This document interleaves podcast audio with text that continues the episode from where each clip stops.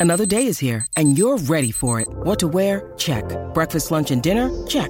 Planning for what's next and how to save for it? That's where Bank of America can help. For your financial to dos, Bank of America has experts ready to help get you closer to your goals. Get started at one of our local financial centers or 24-7 in our mobile banking app. Find a location near you at bankofamerica.com slash talk to us. What would you like the power to do? Mobile banking requires downloading the app and is only available for select devices. Message and data rates may apply. Bank of America and a member FDIC. When you need mealtime inspiration, it's worth shopping Kroger, where you'll find over 30,000 mouthwatering choices that excite your inner foodie. And no matter what tasty choice you make, you'll enjoy our everyday low prices, plus extra ways to save, like digital coupons worth over $600 each week. You can also save up to $1 off per gallon at the pump with fuel points. More savings and more inspiring flavors make shopping Kroger worth it every time. Kroger, fresh for everyone. Fuel restrictions apply.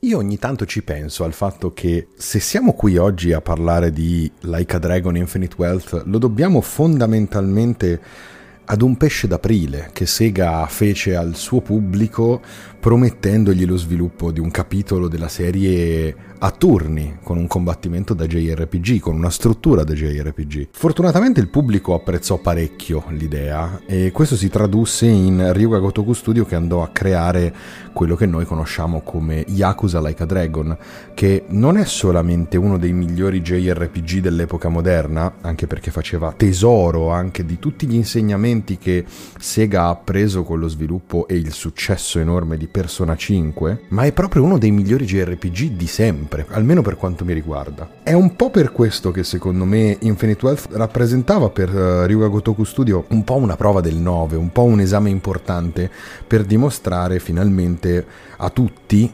soprattutto ad un pubblico mai così ampio e nutrito come quello che c'è oggi, di essere in grado di prendere quelle idee, che erano molto scherzose ma erano anche geniali e perfettamente integrate sia nel canone dei JRPG che in quelle di una serie ormai lunghissima come, come era quella di Yakuza, e di evolverle. Ed è abbastanza inutile girarci intorno. Ryuga Gotoku Studio ce l'ha fatta di nuovo, perché Infinite Wealth è un JRPG incredibile per una lunga serie di motivi, a partire dal suo combat system, dal gameplay, perché il team è riuscito a prendere tutti gli elementi di cui era composto Yakuza Like a Dragon, osservarli da un punto di vista un po' differente e trasformarli, evolverli, stratificarli approfondirli al punto da aver creato probabilmente uno dei migliori combat system che io ricordi all'interno di un gioco di ruolo giapponese. Secondo me questo è il momento, è il modo giusto per iniziare a parlare di quello che è alla fine un capitolo molto particolare di una serie ormai quasi ventennale ed è secondo me uno dei capitoli più interessanti da analizzare perché è un titolo molto diverso, estremamente diverso dal canone di Yakuza o Like a Dragon rispetto a qualsiasi altra uscita, anche più di Yakuza Like a Dragon stesso che di per sé era una grossa deviazione. Parlo di un titolo diverso e ci ho pensato solo adesso, l'ho realizzato solo adesso, perché non è un caso che la serie abbia cambiato nome in Occidente, non è un caso che Sega abbia deciso che non avremmo più dovuto noi gaijin riferirci a questa serie come a Yakuza. E il motivo è molto chiaro in realtà. Yakuza Like a Dragon terminava con il grande scioglimento. Il Tojo Clan e l'alleanza Omi si sono sciolte.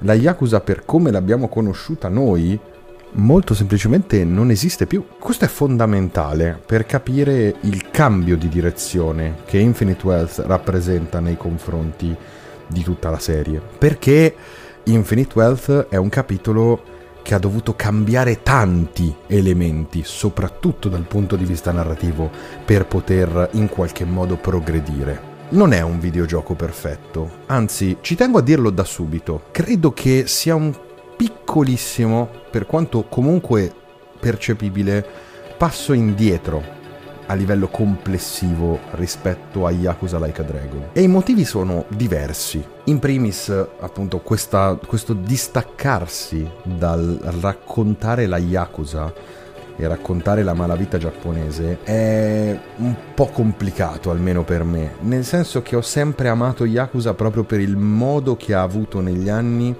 di raccontare le gerarchie, le scalate al potere, il codice, i valori, la terminologia, anche solo quella della Yakuza giapponese. E il fatto di essere arrivato al primo capitolo che da queste cose deve discostarsi abbastanza, per quanto intendiamoci, non è che non se ne parli più in nessun modo. A me questa cosa comunque un po' ha destabilizzato però potrebbe essere semplicemente nostalgia da vecchio fan. I cambiamenti sono tanti perché abbiamo per esempio il primo capitolo ambientato ufficialmente al di fuori dei confini giapponesi, Infinite Wealth è in larga parte ambientato ad Honolulu, alle Hawaii. Anche qui è chiaramente questo un modo per guardare al nuovo pubblico occidentale mai così numeroso e strizzargli un po' l'occhio facendoli in qualche modo sentire a casa. Dall'altra era anche una sfida, insomma, provare a vedere cosa sarebbe successo se avessimo portato Yakuza al di fuori del Giappone. E il risultato è strano, nella misura in cui si è approdati in una mappa che per la prima volta è molto grande rispetto al passato. Anche la Yokohama di Yakuza Like a Dragon era molto più grande del di quanto non si fosse abituati a vedere all'interno di Yakuza. Però era comunque coerente, era comunque affascinante ed era comunque abbastanza diversificata. La mappa delle Hawaii di Infinite Wealth invece tende ad essere abbastanza piatta, abbastanza ripetitiva e quel fascino innegabile che ha questo grande paradiso terrestre abitato da una popolazione super diversa, un melting pot di culture incredibili, lo perde in fretta questo fascino, si spegne nel tempo proprio perché la mappa è così tanto ampia e diluita da in qualche modo respingere tutti quei giocatori che come me hanno imparato ad innamorarsi dei luoghi di Yakuza perché è poco riconoscibile, poco diverso e soprattutto se per dire a Kamurocho c'è un negozio di armi e un numero abbastanza ristretto di posti da visitare Invece Honolulu è il contrario, è strapieno di negozi, di attività, di eh, punti di interesse, di cose da fare. È dispersivo ed è dispersivo in una scala abbastanza ampia da in qualche modo invogliare più che mai ad utilizzare il viaggio rapido. Quindi ecco, insomma, secondo me questo tipo di esperimento da questo punto di vista non è riuscitissimo. Quello che è riuscito però in questo senso è la ricontestualizzazione di tutta una serie di dinamiche della serie all'interno del, diciamo, di questo nuovo scenario. Faccio un esempio abbastanza chiaro secondo me. In Yakuza Like a Dragon una delle cose che ho apprezzato di più era proprio il fatto che il job system del, dei personaggi fosse legato esattamente al loro lavoro, quindi per poter cambiare classe in game bisognava recarsi in un ufficio di collocamento e trovare una nuova professione per Ichiban e i suoi amici. Qui questa cosa qui viene diciamo rielaborata, ripensata nell'ottica del paradiso per turisti. Quindi le classi che sono diciamo le stesse della, dell'ultimo capitolo, ma in realtà sono state quasi raddoppiate, le nuove classi sono ottenibili esclusivamente andando a fare dei tour organizzati da villaggio vacanze. Quindi, per esempio, Ichiban scopre di poter utilizzare la classe acquanauta nel momento in cui va a fare eh, un'escursione dove va a fare surf con un istruttore e va a fare surf con i delfini e questo gli sblocca proprio tutta una serie di eh, capacità da utilizzare usando la, la, tavola da surf come arma contundente. Ecco, in questo Ryuga Gotoku Studio è ancora, secondo me, maestra assoluta della ricontestualizzazione. Però ecco, come vi dicevo, è un po' è un po' dispersivo e questa cosa un po' mi ha pesato. L'altra cosa che vorrei sottolineare è che c'è stata una scelta molto forte, secondo me, da parte del team nel decidere di avere non uno ma due protagonisti che almeno sulla carta dovrebbero avere lo stesso peso.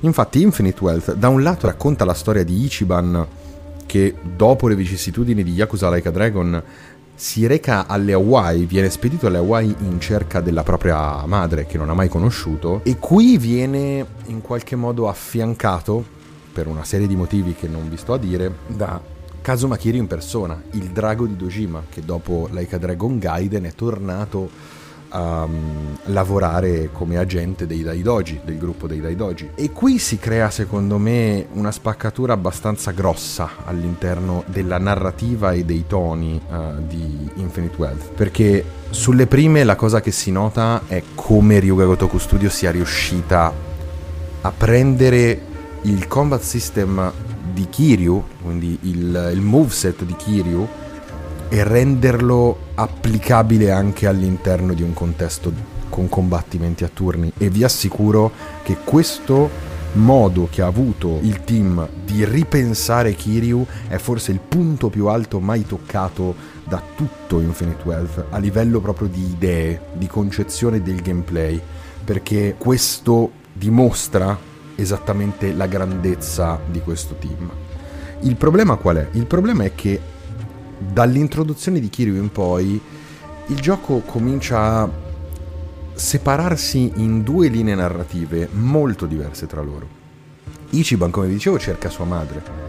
Kiryu lo deve aiutare, però il problema è che Kiryu ha il cancro. Il drago di Dojima si presenta come un uomo estremamente invecchiato, molto indebolito rispetto ai vecchi fasti del suo passato e soprattutto con i giorni contati. A Kirio rimangono sei mesi di vita e all'inizio questa cosa è semplicemente una preoccupazione per i membri del team, poi però diventa proprio il traino della seconda parte della narrativa di, di Infinite Wealth in cui bisogna fisicamente accompagnare Kiryu malato in una sorta di viaggio sul lungo viale dei ricordi per fargli prendere in qualche modo coscienza di sé, del proprio passato, dei propri rimorsi, degli amici conosciuti durante il viaggio. Insomma, è un momento di un'importanza secondo me stratosferica, proprio perché non succede quasi mai che un videogioco chieda ai giocatori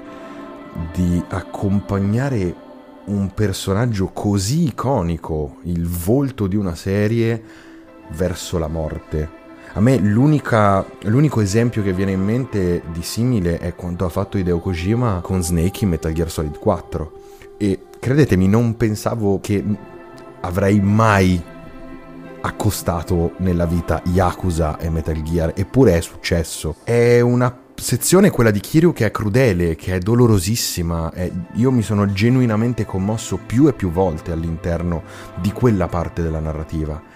Il problema qual è? Il problema è che la gravitas di tutto l'arco narrativo di Kiryu finisce un po' per divorarsi Ichiban, che poverino si ritrova un'altra volta a dover eh, in qualche modo ricoprire un ruolo secondario all'interno di una fase della narrativa che è sicuramente meno ispirata e che ancora sembra essere alla ricerca di una quadra da trovare per proseguire in, nel futuro della serie. E insomma, Ichiban si ritrova ad essere un, quasi un personaggio secondario, almeno per importanza proprio emotiva che, viene, che si investe all'interno di Infinite Wealth.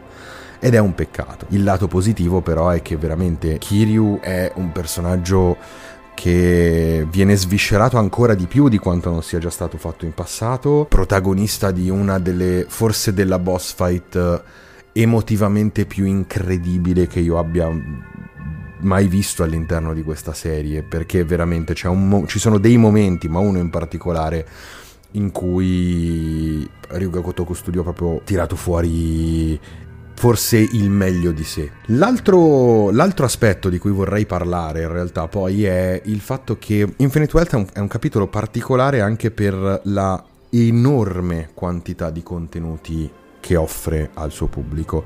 Intendiamoci, Yakuza, lo sapete meglio di me se avete mai giocato anche solo un titolo della serie, è sempre stato pieno di attività secondarie, minigiochi, follie varie assortite, però la differenza di, Infinite Wealth è che in realtà è come se fosse un videogioco che al proprio interno contenesse tantissimi altri videogiochi. Perché già soltanto le fasi di Ichiban e di Kiryu hanno dei toni ma anche dei modi di raccontarsi e di essere giocati molto diversi tra loro. E in più però ci sono oltre alle solite missioni secondarie più o meno approfondite Uh, le solite follie, i soliti personaggi assurdi, tra l'altro tornano dei volti del passato incredibilmente divertenti, insomma c'è tutto questo, ma in più ci sono due videogiochi chiusi, rinchiusi all'interno di un altro videogioco, perché dentro Infinite Wealth c'è anche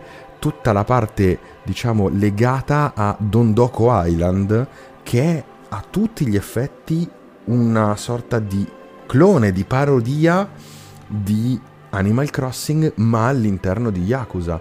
Il fatto è che proprio Dondoko Island, tutta la parte legata a Dondoko Island, è quasi un gioco a sé, ha una sua UI, ha un suo combat system action all'interno di un gioco a turni, ha una sua trama, ha una sua profondità, è potenzialmente un divora-tempo spaventoso. E in parallelo a questo c'è anche l'evoluzione definitiva del Sujidex, del, dei Sujimon, che in Yakuza Like a Dragon erano poco più che una grossa parodia dei Pokémon con semplicemente un Pokédex di balordi abitanti del, di, di Yokohama da catalogare. Qui invece diventa una cosa molto più seria, tra virgolette, per quanto sia assolutamente sopra le righe, perché c'è una trama.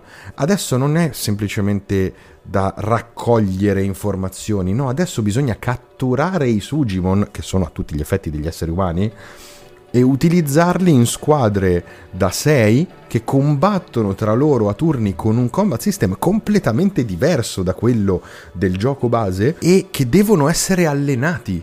E infatti Ichiban si ritrova a fare l'allenatore di Sugimon in una sua scalata che ha una sua trama, per quanto appunto divertente sopra le righe sia, legata proprio alla lega dei Sugimon. Quindi c'è una quantità di cose folli e ma strutturatissime, complesse, intricate, che si innestano una sopra l'altra, che rende il gioco estremamente quasi confusionario all'inizio, perché i primi capitoli della trama di Like a Dragon Infinite soffrono un po' di questa bulimia enorme di contenuti, più che altro che vengono imposti in un certo senso al pubblico. Eh, se in passato tutti gli elementi secondari erano un po' lasciati alla discrezione del pubblico, era il giocatore a decidere se spendere del tempo al karaoke o a seguire tutte le corse delle mini 4VD. Qui invece è quasi obbligatorio fare almeno il primo atto di tutte queste storie secondarie molto grandi e il risultato è che il ritmo è strano, è altalenante, va un po' a singhiozzi e soprattutto il gioco inizia molto lentamente. Detto questo però, rinnovo l'idea per cui eh, questa sia una serie meravigliosa e questo sia un ottimo capitolo di questa serie meravigliosa, per quanto io lo consideri forse un piccolo passo indietro in senso complessivo rispetto a Yakuza Like a Dragon, per quanto è una questione di gusto per quanto è piaciuto a me. Quello su cui però voglio, eh, diciamo, spingere con un po' più di, di insistenza è proprio la maturità di, di, questa serie e la maturità di questo capitolo in generale, in, nello specifico, perché non c'è, non c'è nessun altro videogioco sul mercato al momento che sia in grado di equilibrare così tanto bene eh, serietà e follia eh, o che riesca a trattare così tanti temi tutti insieme. Il tema fondamentale, quello portante di Infinite Wealth è il rimorso, è il fare i conti con il, con il passato, con il proprio passato, col passato della terra che si abita.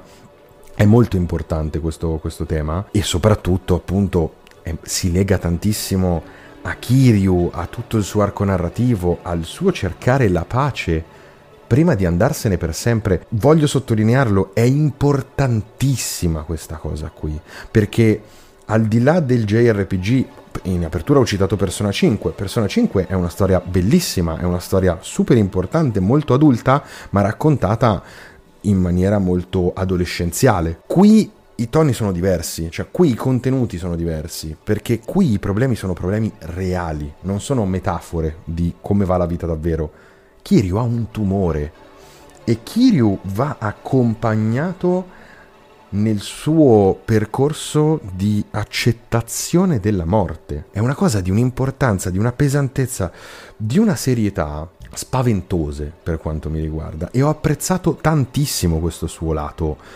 così malinconico e maturo, per quanto questa malinconia si fondi anche molto sul fanservice, eh, intendiamoci. Credo che ci sia bisogno di molti più videogiochi come Infinite Wealth, che per certi versi sbagliano, tanti elementi magari non funzionano come dovrebbero, però l'idea, il cuore sta lì, sta nel fatto di avere delle cose da dire e nel fatto di avere da raccontare il mondo che ci circonda, perché Infinite Wealth parla del mondo di oggi, del Giappone di oggi, delle Hawaii di oggi, ma del mondo contemporaneo e lo fa con grandissima onestà e con grande lucidità. È un videogioco che parla di problemi reali, uh, lo fa a volte in maniera superficiale, a volte in maniera profonda, lo fa facendoti divertire, perché io mi sono divertito tantissimo giocando uh, Infinite Wealth e lo fa sbagliando, lo fa spingendosi oltre, eh, sempre e comunque, provando sempre a diventare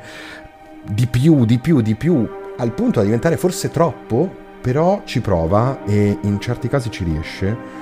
Ed è, io trovo che sia estremamente importante eh, avere un videogioco come questo, che si configura almeno per me come uno dei migliori videogiochi potenzialmente di tutto l'anno, perché il risultato raggiunto è comunque stratosfericamente alto. Mi spiace dover chiudere su una nota negativa, eh, ma è una cosa che va sottolineata con forza secondo me. Penso che sia assolutamente inaccettabile eh, ciò che Sega invece ha fatto dal punto di vista del publishing con la decisione di mm, diciamo bloccare il New Game Plus in un videogioco che del New Game Plus ha estremamente bisogno per essere portato a termine uh, nella sua interezza da, da, completisti, non ho sopportato l'idea che questo, che questo New Game Plus venisse rinchiuso dietro a un paywall esclusivo, uh, diciamo, delle sole edizioni deluxe del gioco. Questa cosa non va bene non va accettata, non va, non va nemmeno, secondo me, difesa in alcun modo. Cioè, è fondamentalmente sbagliato e mi dispiace che sia dovuto succedere proprio a un videogioco così importante e così riuscito come Like a Dragon Infinite Wealth. Chiudo dicendo che sono curioso, uh, un po' timoroso, ma curioso della direzione che prenderà la serie da, da qui in poi. A Ichiban voglio un gran bene, uh, spero possa finalmente trovare più spazio per sé, possa diventare l'icona che merita di essere all'interno della serie. Uh, sono curioso di vedere come si evolverà Like a Dragon ora che sembra essersi allontanato dalle sue radici mm, nel mondo della Yakuza Insomma, sono anche molto curioso di vedere dove si spingerà questo team eh, che ultimamente non ne sbaglia veramente una da un sacco di tempo. Questo era Like a Dragon Infinite Wealth, uh, spero vogliate dargli una, un'opportunità, spero la vogliate dare alla serie, perché è una delle serie secondo me più importanti dell'epoca moderna e dovremmo conoscerla quantomeno tutti quanti.